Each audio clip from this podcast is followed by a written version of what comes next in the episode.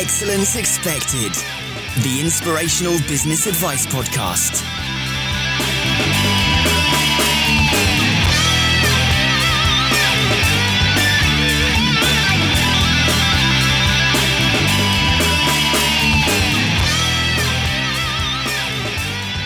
Hey guys, welcome to another episode of Excellence Expected with me, Mark Asquith, all the way from shiny old England. Now, what about storytelling? We live in this world of content marketing. We live in this world where storytelling is right at the forefront of everything that we do as marketers, as entrepreneurs, as business owners, and really as people. It's what we do. As Plato said, storytellers rule the world. That's a quote from my guest today, by the way. I've not pulled that one out of the hat. But the trouble is, if you're anything like me and a lot of people that I tend to be around in my daily business, then you work in tech, you work in digital. Storytelling isn't always the easiest thing. Sometimes it's very easy to dive into features and into tech and how you can create the next revolutionary Uber-based product just because you've got this new piece of technology, or you can make something a little bit more efficient. The trouble is, if you are a tech CEO, this is not going to let you pitch to the maximum effect and gain you that investment that you need. And that is the issue that we are going to define, challenge and conquer today, how you can storify your entire business to help you gain that kind of investment and actually really solidify your pitch. And joining me today is a real expert in this field, someone that I've had the pleasure of speaking to on a number of occasions and genuinely one of the nicest people you will ever meet in podcasting. From Selling Secrets for Funding, welcome to the show, John Livesey. How are you doing, sir?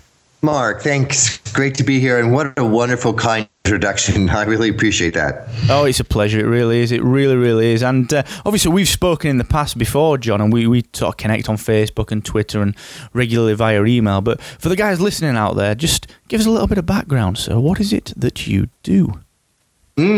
Sure. Well, what I do is I help founders craft a compelling pitch for getting investors.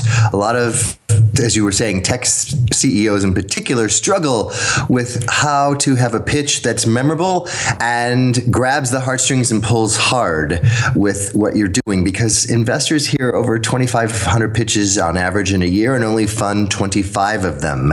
And part of the reason is the people pitching are pitching from the left brain, the tech numbers, how something works, this feature, isn't this cool? As opposed to telling a story that compels people to sit up, take notice, and then remember it. I like to say that people remember your stories, Mark, not your numbers. Yeah, it's a massive, massive deal. And it's something that we've learned. You guys following the blog at excellence-expected.com, you'll know that we are deep in, as we record this and release this on the 22nd of February 2016, we are deep into Startup Diaries, which is a blog series that I'm sort of running as part of my involvement in Cavalry, which is going through the Ignite Accelerator program here in London. And John, everything you mentioned there strikes a chord. I remember when we did our first pitch to the angel investors there, we were very careful to tell the story. And not because we knew any better, but just because it was the only way that we knew to get across the problem that we were trying to solve. And we found it, to be honest, quite a challenge. I'm the sort of CEO side of it, so I'm the kind of business development side of it. So I'm kind of into this. And my partner Adam, he's the CTO, he's the chief technical officer, and that, you know, he's on about the features, he's talking about what we can achieve with this technology. And when you put the two minds together, it was such a challenge to craft that pitch, because you had one guy pulling one way and one guy pulling the other way. And how do you deal with that? Because the founder, I guess the founder makeup generally is that of, you've got this CEO on the business end and you've got a CTO on the technical end. Is that something you butt up against quite a lot, trying to find that balance? Oh, yes. It's, first of all, you know, most people are either an engineer mindset or they're a sales storytelling mindset, and rarely do they both. You know, we all have our strengths. If you asked me to sit down and code something, I'd be like, ugh. But if you asked me to tell a story, because I've been focused on being a storyteller my whole career, from learning how to sell advertising and bringing the stories to life from working at Condé Nast for a number of years and writing a book book called The 7 Most Powerful Selling Secrets, which brings that to life, and now hosting a whole podcast on storytelling. I hear time and time again how difficult it is. And so I have ways to help people who say, well, I don't know how to tell a story. And I just tell you that it is in your DNA. You know, as cavemen used to sit around the campfire and tell stories to each other. And now we sit around the glow of a PowerPoint or keynote and tell stories. So once you have that awareness that it's literally in your DNA to tell a story, and that's what allows you to not only sell yourself to investors, but sell yourself to customers and sell yourself to people that you want to get to join your team.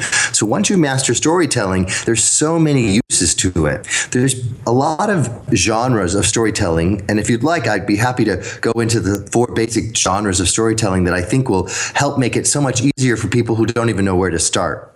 Without a doubt, I think that's really worthwhile, absolutely. All right, so the first genre of storytelling is this rags to riches story. In other words, a classic movie example of that is Cinderella, right? She was poor and covered in ash and sitting by the fireplace, and then she became this princess and, you know, married the prince and became rich. Well, that's the genre that Johnny Walker Scotch uses to tell their brand story. They talk about how he was a poor farmer and now he became this wealthy, you know, successful Johnny Walker. So it's very important to start thinking of yourself and your company as a brand and figure out, okay, what genre do I want to go into? So another genre is the quest, right? It's Lord of the Rings is a classic example of that kind of storytelling in a movie. And Lexus has decided to use that genre for their brand. And their tagline is the pursuit of perfection, going on that quest that you never really finish. The third genre is rebirth. The movie It's a Wonderful Life with Jimmy Stewart. Do you know that movie, Mark? I love that movie. Yes, me too. So it's, you know, what would happen if you, you know, weren't here? And what is your second chance? Prudential uses that genre for storytelling with your retirement is a rebirth. It's your third act. It's time to reinvent yourself. So that just, you know, starts to give you a sense of it. The fourth one is, you know, leave home and then come back and tell a story about that. Well, the classic example of that, of course, is Wizard of Oz. And Expedia uses that genre of storytelling for their brand and says, okay, go take a trip that you book on Expedia, have an amazing experience, and then come back and tell all your friends about it. So is that helpful? You see, there's 4 examples there, each with a genre, each with a movie, and each with a brand. I think it's really relatable as well, John. The idea that you've got to relate a story to your brand as well, I think is something that may be alien to so many people. We've talked about brand on the show, and obviously owning a brand agency is something that's really at the front of my mind. But so many people still confuse, first of all, one visual identity. Okay, we get that that's not branding, but then people don't necessarily know where to look. And it is your story. You know, the story is the complete central focal point of your brand. So when you're working with people, so you're working with tech CEOs and you're working in this kind of space, how do you define what type of story you want to tell? How do you pick from those 4? Well, the first thing I do is I help them identify, you know, there's lots of places to get good stories from, right? There's your family. We all have stories about our family. Then we can't repeat a lot of those, John. We can't repeat a lot of those. Then, you know, then there's places, you know, you could talk about an experience you had or a trip you took as a source of a trip. What I love to do with the tech CEOs that I work with is help them figure out their brand story from saying, how did you come up with the name?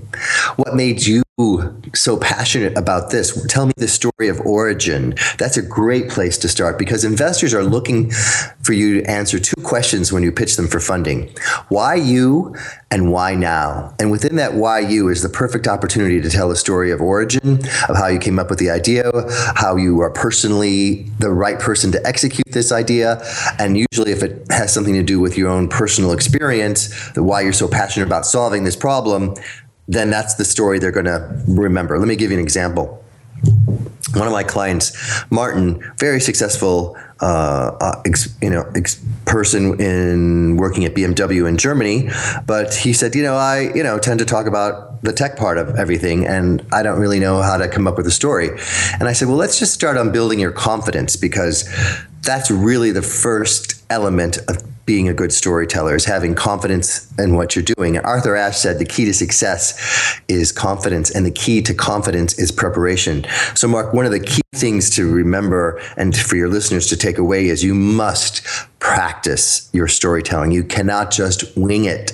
It should sound conversational and not robotic, but you have to practice it to get it to that level. In other words, you know, Helen Mirren and all the great actors of the world don't get up and wing it. They rehearse it, practice it, and then they know it so well they don't even have to look like they're saying it from memory or have practiced it before, so it seems spontaneous, but you cannot get up and wing a story. So Martin, I said, tell me a moment of certainty. And I had him list, you know, 5 or 6. And he said, that was a very powerful exercise for me. And I said, well, tell me one of them.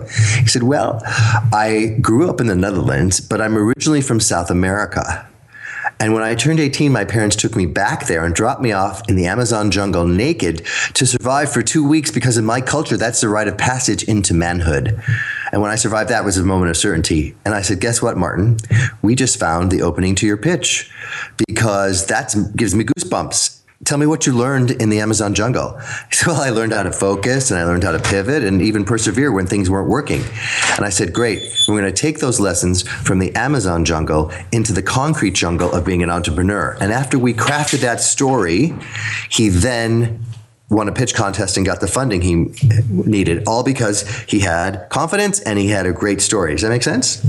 Yeah, absolutely. And that what I really like about that is that very often in a pitch, very often, you know, if you do speaking gigs, you and I were talking about doing speaking gigs in the pre-interview chatter, you lose your way sometimes. You do, you lose your way. And it's very, very, very useful to be able to have a story to anchor to as well, just to get you back on track. And for all intents and purposes, it can look like part of the pitch or the speaking gig that you're doing. You know, it can look like that. But actually to you, you know that is your go-to story. That is where you flow from. So I think that's really, really useful. And is there, when you're talking to these founders and when you're talking to especially the CTO side of things, do you ever have trouble getting people to be genuine? And I don't mean that in a you know, they're trying to be false on purpose, but trying to get them to really dig deep and open up and be really themselves when they're in this world of, you know, I mean, it's a big, bright world of tech startups at the end of the day. You know, people feel like they've got to be a certain way. How do you get them to be themselves? Well, I go into their world first and I use terms that they can relate to. I said, let's reverse engineer this pitch. And they love that, right? Because they reverse engineer things all the time. So now I've got them thinking left brain and then I slowly guide them into it. And I said, so I know the people who are very left brain in tech love process and they love steps.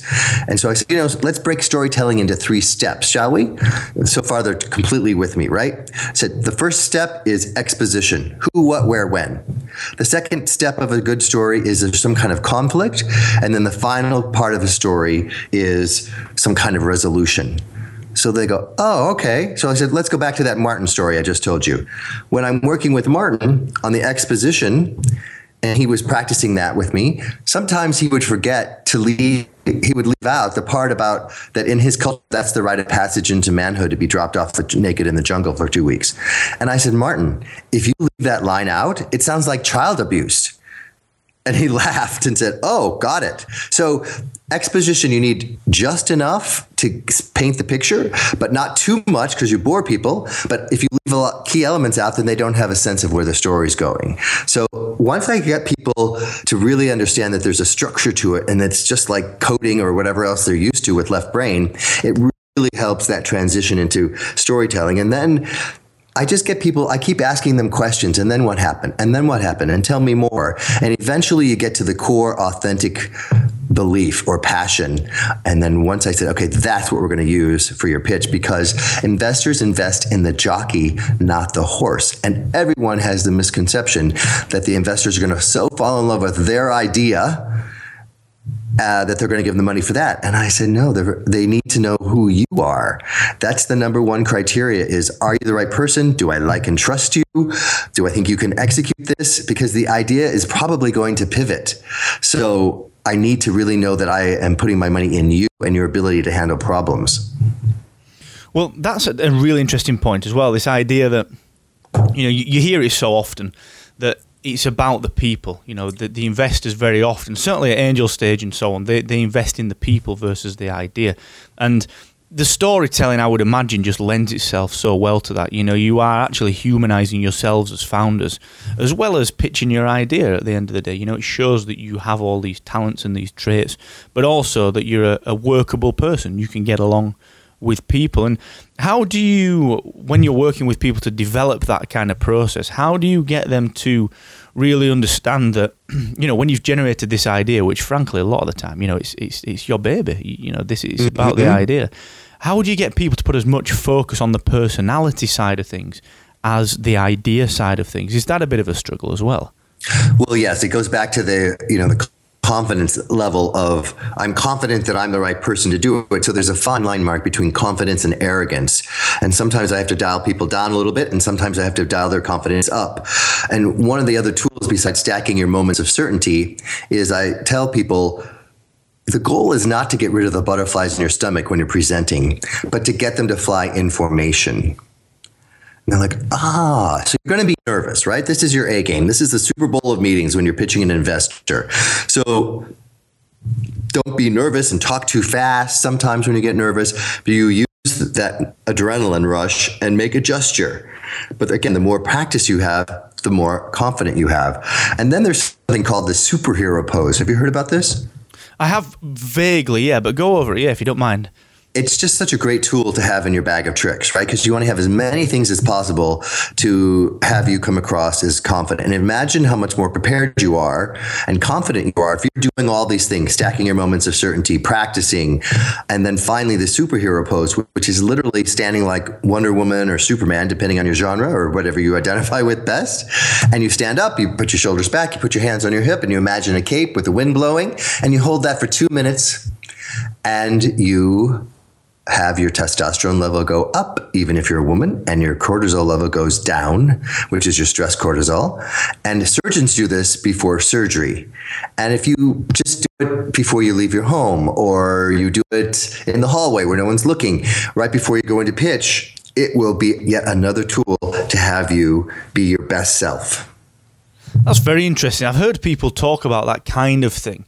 And that's why I was sort of, I didn't want to go too deep into that in case I got it wrong. But yeah, that's the kind of thing that I've heard before. And I really like the idea of preparing yourself. And it's that whole confidence comes through competence. And, you know, you can only really go in there fully prepared when you feel confident. I know that sounds weird because you're always going to have nerves, but you do get to a point where you understand the nerves are just that, they're nerves. It's not fear of being underprepared. It's not fear of not knowing what you're talking about or not knowing your market or your product or your story. So I do like that idea. Is there any, do you go through any process with people? Have you got any kind of, you know, specific, I wouldn't say the word template, but a workflow that you go through with people pre-pitch? Oh, yes. Well, first of all, I work with Judy Robinett, who we both know, and we have this, you know, entire step-by-step system called Crack the Funding Code. And within that is a whole module devoted to crafting your pitch. And it's important to see what pitches have been funded and, you know, what your content is. So we really work on the content slide by slide and making sure that it all makes sense logically and that the whole thing is a story from beginning to end. And then we work on making sure that your delivery is good and having you practice that. So first, you can't work on both simultaneously. So I tell people, let's just get the content down, and then we'll work on the delivery aspect of it. And part of that content is having this right brain connection, this storytelling element of it. So when you're, let's say, you know, every pitch should have a team slide, right? Because that's one of the key things that you need to pitch is why this is the right team to execute this. So instead of just reading someone's bio or where they went to school, investors typically aren't really interested in that. What they are interested in is, how did you get them to join your team? What are they doing? Tell a story of a problem that you solved as a team. That's much more compelling than just reading someone's bio. Does that make sense? Yeah, without a doubt. And I think you need that commonality as well. You know, you need that kind of anchor point. We were talking to an investor last week, and I recognized that he was from somewhere near to where we live. And instantly you've got that common point of conversation, which I think is so valuable in just, you know, the little anecdotes that you can throw around and the way that you understand a little bit more about their lives. You humanize them much more. And I think that's, personally, I feel that's really useful because you actually see these people as people. You know, they're not these big bad investors anymore, are they? Right. Well, one of the key secrets for your listeners is empathy for the investor and empathy for your customer. If you pitch showing you have empathy for both of those, that will set you apart from almost everybody else in the room. Let me give you some examples of that. So if you speak to an investor and you're seeing things through their eyes, I imagine of all the pitches you hear today, et cetera, et cetera. That's empathy, right? You're putting yourself in their shoes. Having a great opening and a great closing is really key. A lot of people just end their pitch with, any questions? That's not a closing. You need to involve them, have a collaborative conversation with the people you're pitching. I'd like to invite you to join our team so that we can solve this problem of world hunger or whatever it is that you're product is doing, right? See how much more compelling that is to close, and you're asking them, to invest and join the team. I invite you. All those kinds of words are showing empathy. And of course, empathy for your customer really shows you know the market better than anybody else, including your competitors. One of our clients, Mike Muhney, had pitched for his new CRM called Viper, and he had a very successful exit with the ACT database of over 48 million with his co-founder. So you think, somebody like that will have no trouble raising money. But he was getting feedback that the pitch wasn't compelling. So I looked at it and I said, you're trying to be all things to all people. Tell me one story of one person you helped in one industry. So we went through several stories, and the one we picked was a skyscraper contractor came into the Apple store and said, I have 70 devices that all need to get integrated. Who do you recommend that I use? And so Apple called Mike because of his background at ACT and said, does your new Viper software do that? And he said, yes. And so the guy got the skyscraper built much faster than he would have because he could keep track of all the contacts inside his company and all the vendors he had to hire. We put that story into the pitch. The investor suddenly went, now we understand the problem you're solving and how that applies to not just construction, but multiple industries. And he got the $4 million in funding that he was seeking, all because we went a deep dive into one story of one person, of one customer we helped. Empathy for the customer.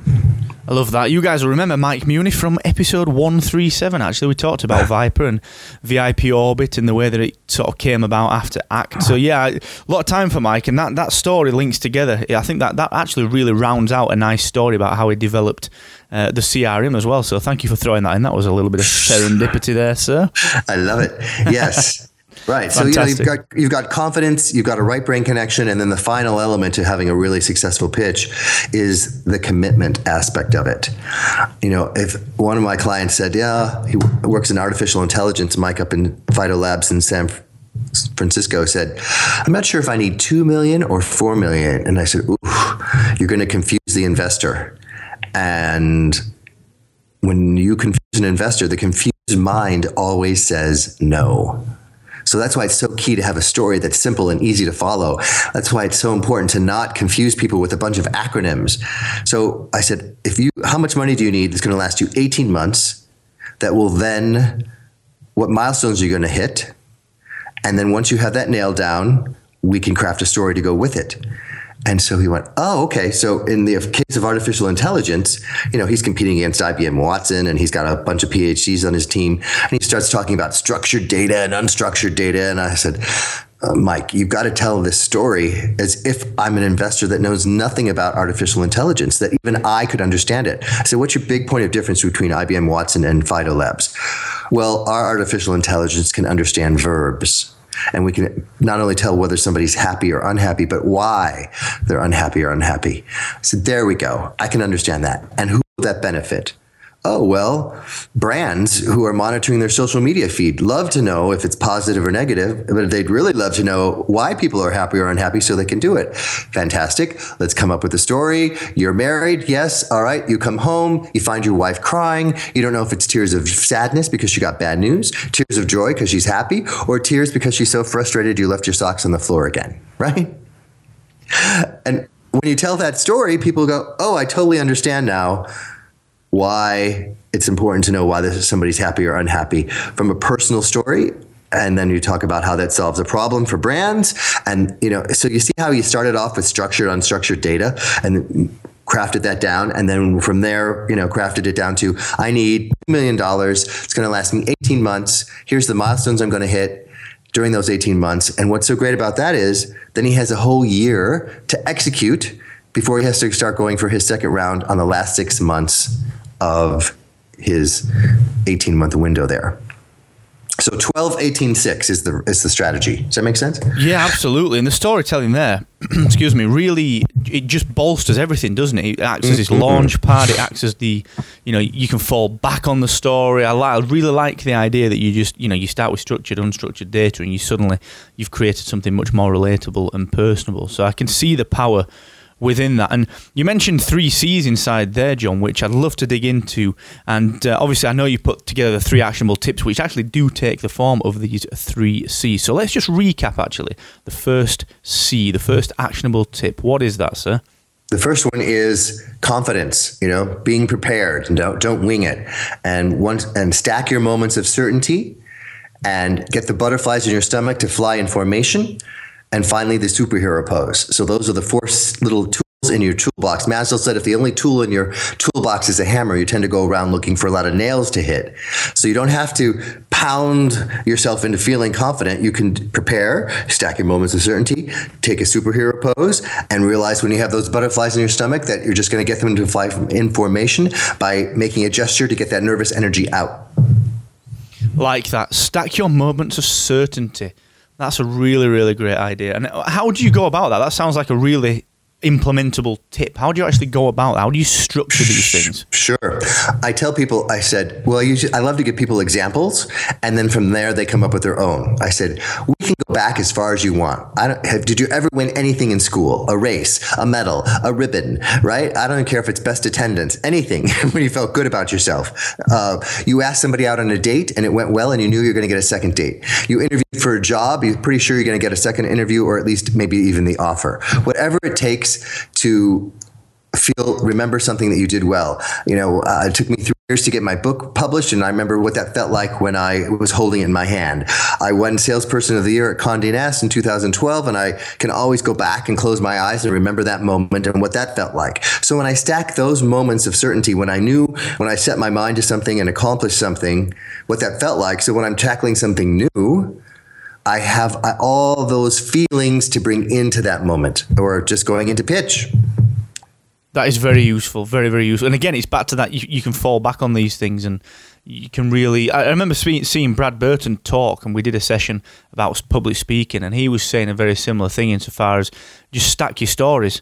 You know, have some things in the bank that you know you can call upon. And this is a very similar scenario. And I like the idea in a pitch of settling the nerves down and just, you know, using these moments of certainty for that. So I think that's so useful. And the second C, what was the second C, sir, for actionable tip number 2? Is connection, a right brain connection. Make sure you are telling a story that is compelling and has the structure of exposition, conflict, and resolution so that people are going to remember your stories, not your numbers. And when you have a connection with people through storytelling, you have an emotional connection. And it's so important to remember that people buy emotionally and then back it up with logic. People invest emotionally and then back it up with logic.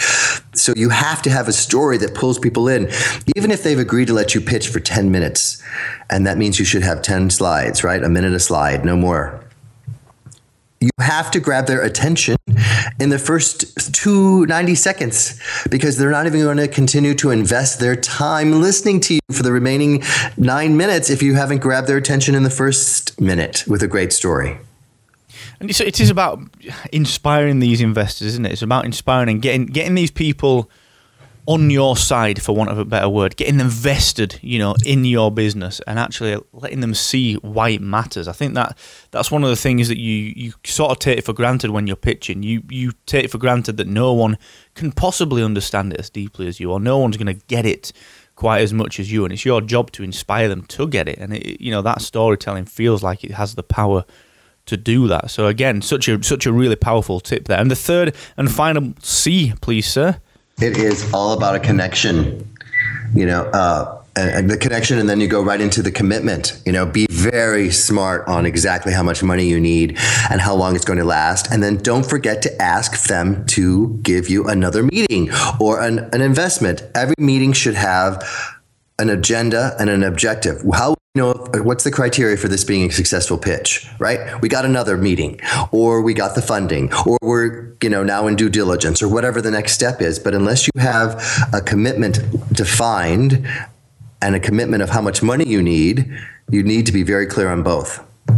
That's very interesting. So commitment, yeah, absolutely. And the word commitment in that context is very much about knowing what you want to get, what you want to gain, and what you want to give. That's a very important thing as well, what you want to give. So fantastic. John, that has been such a pleasure. I've really enjoyed that. I've learned such a pile myself, this journey that myself and Adam are on. So thank you so much for that, sir. It's my pleasure. I always love being able to inspire people to take what they think is very difficult and break it down into actionable steps so that they can then become more confident and storytellers that rule the world, because, you know, people listen to your stories. In fact, let's say you get an objection from a customer that your price is too high. Well, if you go right into a story of another customer, then they're listening to your story. They're not getting defensive. And a story has a beginning, middle, and end. And you probably get a little bit longer to make your point than you would if you were just to give them a one-word answer of why your price is what it is. Yeah, again, really good example. And it's kind of the art of persuasion as well, isn't it? That telling the story and framing it in such a way that they see the value, they see the benefit, they see actually what you want them to see. So again, excuse me, that's a really solid example, actually, because that's one of the most difficult processes we face. As anyone in business will tell you, sales is it can be really tough because we're not all cut out for it. So really, really great example. And John, just before we stick a pin in it, I can't believe we've been talking for 30 minutes. It amazes me how these things just fly. But we are going to stick a pin in it in a second. But where can people find you online, please, sir? What do you have for people? Sure. Well, for the listeners of your podcast, I have two free gifts. One is one sheet that talks about the 3 mistakes to avoid when you're pitching that relates to the 3 C's of confidence, connection, and commitment. And you can put that in the show notes. You can also tweet me and ask me for it at John_Livesey, L-I-V as in Victor, E-S-A-Y. I'm also at johnlivesey.com. And I have a podcast that's free called The Successful Pitch. You can get that on iTunes or YouTube or anywhere you want. Super stuff. Check it out, guys. John does some fantastic work, honestly. Connect with him over on Facebook or on Twitter or wherever. Please, please, please check out his content because it really is superb. And you guys will recognize Judy Robinett as well that John mentioned earlier on. Judy has been a fantastic guest on the show earlier on in the run. So please, please, please check those guys out. John, thank you once again, sir. You're welcome. And finally, the other free gift we have is from Judy and from me, which is a Crack the Funding Code workbook for you to have some great answers and questions to be prepared when you're pitching. And I'll give you that to post in your show notes as well. Super stuff. We'll get it in there, guys. Don't worry. Everything will be there as ever. Beautiful, sir. Really, really enjoyed that. Thank you so much for doing this. We should do a follow-up as well to talk about various other problems that you help people with, because I know you are quite the globetrotter and you're helping quite a lot of people across the world. So yeah, we should get booked back in, sir. I would love that. Thanks, Mark. Fantastic. Guys, don't forget, John has said a heck of a lot of high-quality stuff there and has given away 2 fantastic giveaways that will both be available at excellence-expected.com. And whilst you're over there, don't forget, of course, that we've got a whole host of small business content. So please spend a little time on there. And if you find anything useful, if you found this episode useful, if you find some of the content on the website useful, just do me one small favor, please, and just tell someone that you know will benefit from it. Thank you so much for that. And guys, until next time, don't forget, the more you expect from yourself, the more you will excel. Catch you later.